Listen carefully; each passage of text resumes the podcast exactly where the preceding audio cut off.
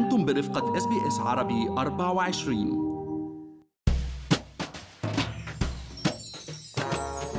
الأسبوع الماضي واللي قبله حكينا عن المصطلحات العملية والمالية اللي يجب الإلمام فيها للعمل وكسب المال بأستراليا. وعرفنا بالحلقة الثانية شو هي أبرز التكاليف المتوقعة لكل من ينوي السفر والعيش في أستراليا. وبالجزء الثالث والأخير من هالسلسلة القصيرة رح نقلب الآية. ورح نشوف شو هي الأمور المالية اللي لازم أخذها بعين الاعتبار في حال قررنا ترك أستراليا لفترة زمنية مؤقتة للعمل خارج البلاد.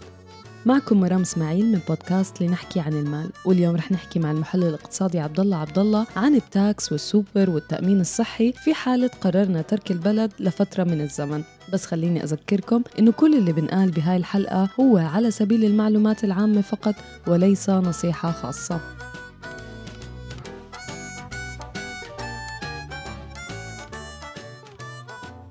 عبد الله صحيح أستراليا بلد الهجرة ولكن أيضا الأستراليين معروفين بحبهم الكبير للسفر مش بس للسياحة بل كتار منهم بيسافروا للعمل خارج البلاد وجزء لا بأس به من الشباب بيسافروا لسنة تسمى جاب يير لحتى يشتغلوا فيها ويستكشفوا العالم كمان. مزبوط مرام وهالسنة اللي بتبلش على أساس إنه سنة وجاب يير ممكن تمد وحتى إنه في ناس يلي ممكن يتركوا البلد على أساس عقد عمل مؤقت سنة سنتين ثلاثة.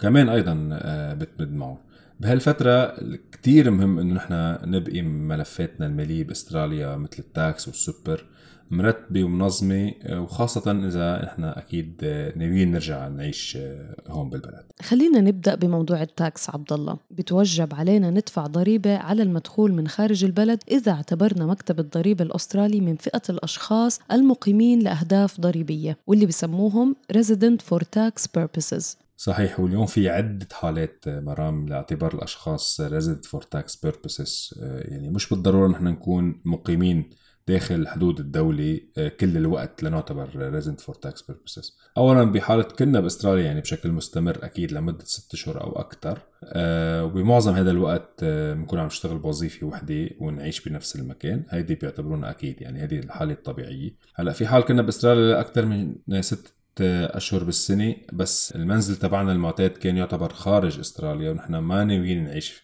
بإستراليا برضه إذا عايشين أكثر من ست شهور. فباستراليا يعتبر نحن resident for tax purposes. في حال الذهاب للخارج وما قمنا بإنشاء منزل دائم خارج البلد يعني أو ما كنا ناويين نعتبر ناويين نعيش برات البلد بشكل دائم. بهالحالة تطبق علينا حالة السفر بشكل مؤقت يعني برضو نعتبر resident for tax purposes. لهيك اليوم بهالحالة هي لازم نحن نزور يعني ال website تبع مكتب الضريبة ال ato.gov.au هاي الحالات مشروحة بشكل مفصل. وإذا كون نتأكد نكون على ال safe side نحكي مع المحاسب الخاص وهو بالضبط بيقول لنا إذا في حال نحن يوجب علينا ندفع ضريبة من ال income خارج البلد أم لا. والدخل يلي بيخضع للضريبة في حال اعتبرنا residents for tax purposes بأستراليا حتى لو كنا عايشين برا هو الدخل من المعاش. يعني الدخل من إيجار منزل بنملكه للاستثمار في أستراليا أو أي دخل آخر من أسهم أو سندات خزينة. وفي حال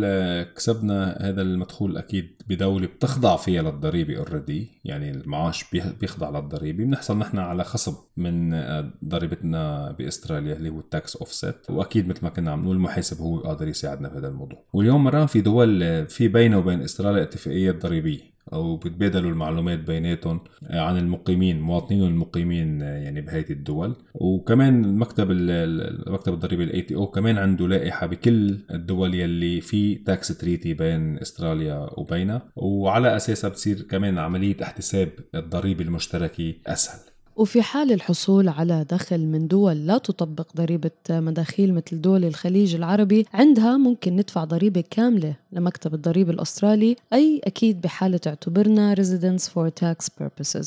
صحيح مرام. هلا بجميع الحالات نحن ضروري نقدم ال tax return. حتى لو ما علينا ضريبة حتى لو ضريبتنا صفر لازم نقدم ال tax return بشكل سنوي. ولو كنا نحن كنا عم عم بقول عايشين برات البلد. وهذا شيء صاير سهل بهالأيام خاصة بوجود يعني موقع ال my dot gov dot au وال myGov المرتبط بشكل مباشر بمكتب الضريبة. أو إذا بدنا نكون على ال safe side نحكي مع المحاسب تبعنا بشكل دوري وهو بيقدم لنا ال tax return. بس مهم حتى لو كنا عايشين برا نضل عم نقدم ال tax return.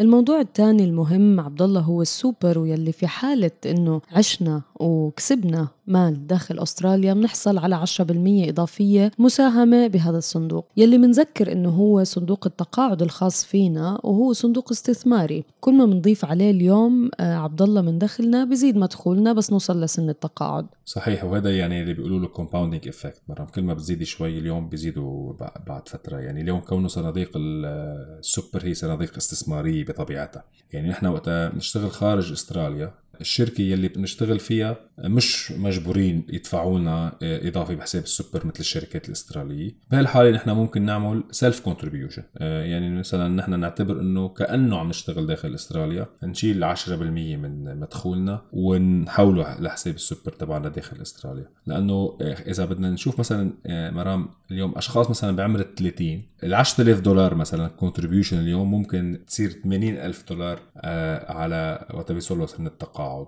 لهيك نحن بنقول يعني هو اسمه ال compounding effect قد ما بتحط فيه اليوم بتلاقيهم بعدين آه، بال بتوصل على سن التقاعد بقى. إذا واحد ناوي يفل سنة سنتين ثلاثة أربعة خمسة هيدي ممكن تأثر عليه منيح لبعدين. وبحالة السفر للخارج للعمل مع شركة أسترالية عندها مركز رئيسي في أستراليا ممكن الاتفاق معهم على الاستمرار بمساهمة صندوق السوبر تبعنا داخل أستراليا. صحيح. ومثل مرام الحكومة ما بتنسينا موضوع ال tax وين ما كنا. كمان موضوع ال HECS يلي هو القرض يلي نحن بناخده تغطية تكاليف التعليم الجامعي كمان ما بينسونا فيه. ومجبورين نحن نرجع ندفعه حتى لو عايشين برات البلد. وال وال HECS threshold هاي السنة المالية هو 47014 دولار ويتم مراجعته كل سنة من قبل الحكومة وهو دفعات تصاعدية تزيد مع زيادة الدخل. مثلا إذا دفعنا 1% من الدخل لل HECS في حال حال كان مدخولنا بين ال 47014 وال 54282 دولار وبتزيد النسبة مع ازدياد الدخل. مزبوط. وهيدي مثل ما قلتي مرام كل سنة مكتب الضريبة والحكومة بيرجعوا بيعيدوا النظر بال... بال... بهيدي ال brackets بأوائل July بأوائل السنة المالية بطبيعة الحال. هلأ اليوم الموضوع الثاني المهم وكثير ناس آه، مثل ما بنقول they underestimated هو التأمين الصحي. لأنه بنذكر إنه ال Medicare والتأمين الصحي الخاص يلي بيكون عنا إياه بأستراليا ما بيغطونا برا البلد. ولهيك نحن بنكون بحاجة لتأمين صحي خاص بالسفر travel insurance أكيد في حالة السفر لمدة قصيرة. هلأ يمكن الشركة اللي بنشتغل فيها برا البلد عندهم تأمين صحي. أو يمكن نحن نكون قادرين نستفيد من التأمين الصحي العام يلي بيكون داخل الدولة اللي نحن فيها. مثلا مثل كيف نحن عندنا الميديكير بأستراليا في تأمين صحي عام. إذا بتطبق علينا الشروط بهديك الدولة اللي سافرنا عليها ممكن نقدر نستفيد منه.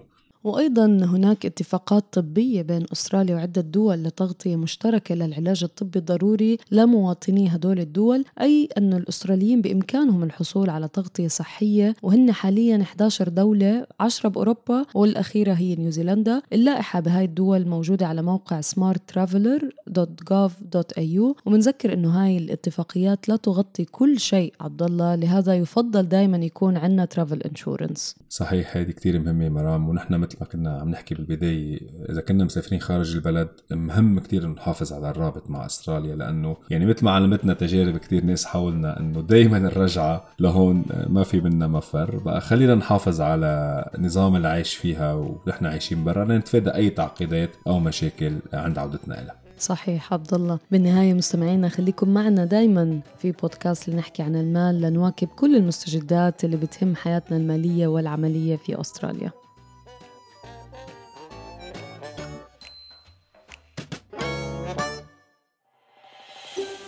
هل تريدون الاستماع إلى المزيد من هذه القصص؟ استمعوا من خلال أبل بودكاست، جوجل بودكاست، سبوتيفاي أو من أينما تحصلون على البودكاست